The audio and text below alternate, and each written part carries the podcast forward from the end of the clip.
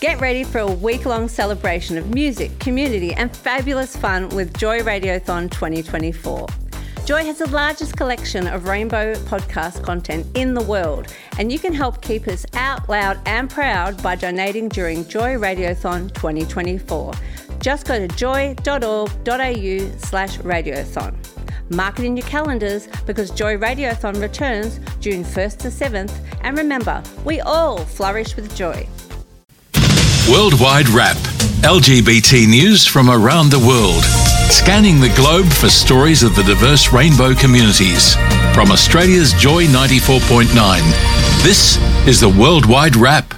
Kicking off in Yemen, where a Houthi controlled provincial court has handed down the death sentence to 13 men, finding them guilty of engaging in same sex sexual relations. Three other men remain in jail, and another 35 have been arrested on similar, similar charges in the province of Ibb. Uh, so, Yemen in the, the Sinai Peninsula, um, the current government, the Iranian backed Houthi uh, rebels control a large part of the country. These are the people, you've probably heard them in the media actually, Yes, the ones yeah. who've sort of been launching attacks into the Red Sea um, as well. Human rights groups have decried these trials, uh, saying that it's an act of abuse, um, and uh, perhaps this is taking place while there is this big international, um, Yeah. or the international community is distracted with what's going on in Gulf. I mean, this is just a classic reminder to all of us that, you know, I don't want to take sides here in, in the in in the very complex um, situation between Israel, but it does remind you, I mean, um, this weird alignment we have with, you know, uh, those you know, for, for very noble reasons, wanting to support human rights in the in, in the likes of Gaza, and yet we find a strange alignment in that with groups like the Houthis who do these barbaric acts.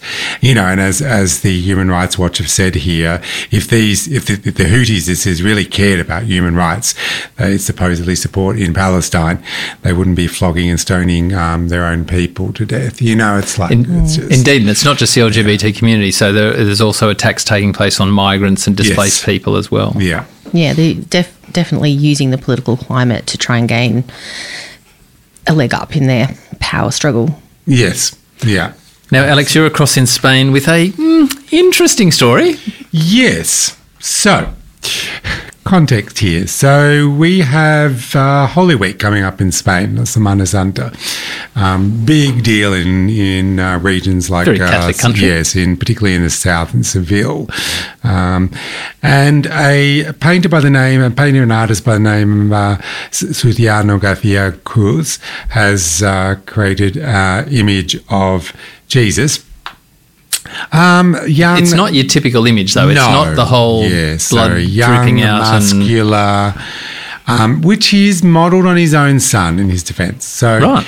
um, but unlike other depictions, there's you know there's controversy by groups that have said that his depiction um, of Jesus in the case um, is bordering on uh, feminine and androgynous, and that this is um, this is uh, a move away or sort of uh, um, uh, sacrilege, so to speak.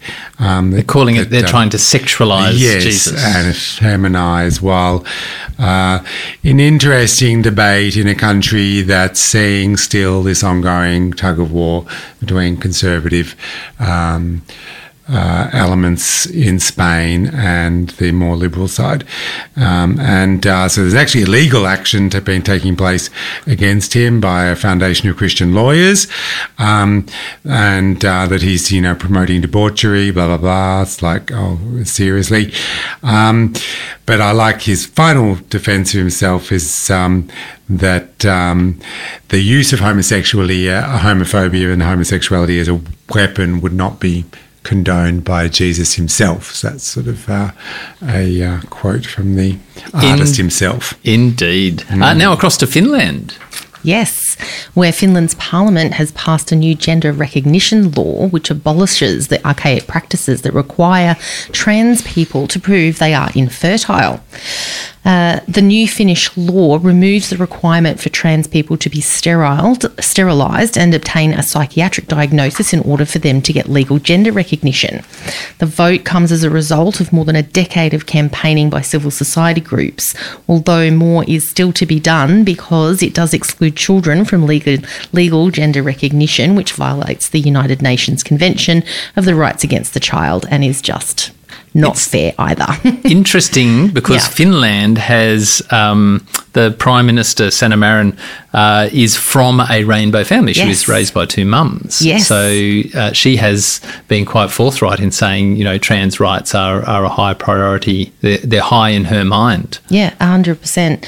Um, so it's a good move, but also, you know, there are eighteen, I think, other countries in the EU that already have made these moves. So it is still somewhat delayed.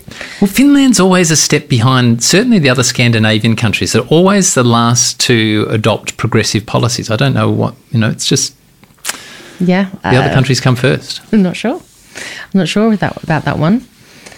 Um, but uh, an, an interesting sort of side piece to this, which is is clearly related as well, is that it's, it was only the the Finnish law passed just weeks after the UK government blocked Scotland's landmark gender recognition reforms. So the recognition reforms uh, was introduced um, successfully, but then the, the Parliament actually blocked it afterwards. And I know there's been a lot of discussion, I think, over the last few years around around this. Um, and the fact that the Parliament is really using it in much the same vein as the other conversations we've been having, um, just as a political vote gain. They don't seem to actually care about this. They're just using it as uh, as a target to gain votes and to gain people's outrage at something that otherwise they would not care about. Or distract them because the polls aren't going well. Exactly. And in a brief, Spain's first openly trans senator has pledged to defend the country's trans self ID laws as right wing parties attempt to roll back trans rights. And Jennifer Lopez has been criticised for performing in Dubai, where homosexuality is outlawed, despite her long standing LGBTIQ ally- allyship. And a major Russian beauty retailer tells male employees not to wear obvious makeup to avoid the country's LGBT propaganda laws. Hmm. And that's a wrap. That's your worldwide wrap. Keep up with LGBT news from around the world throughout the week.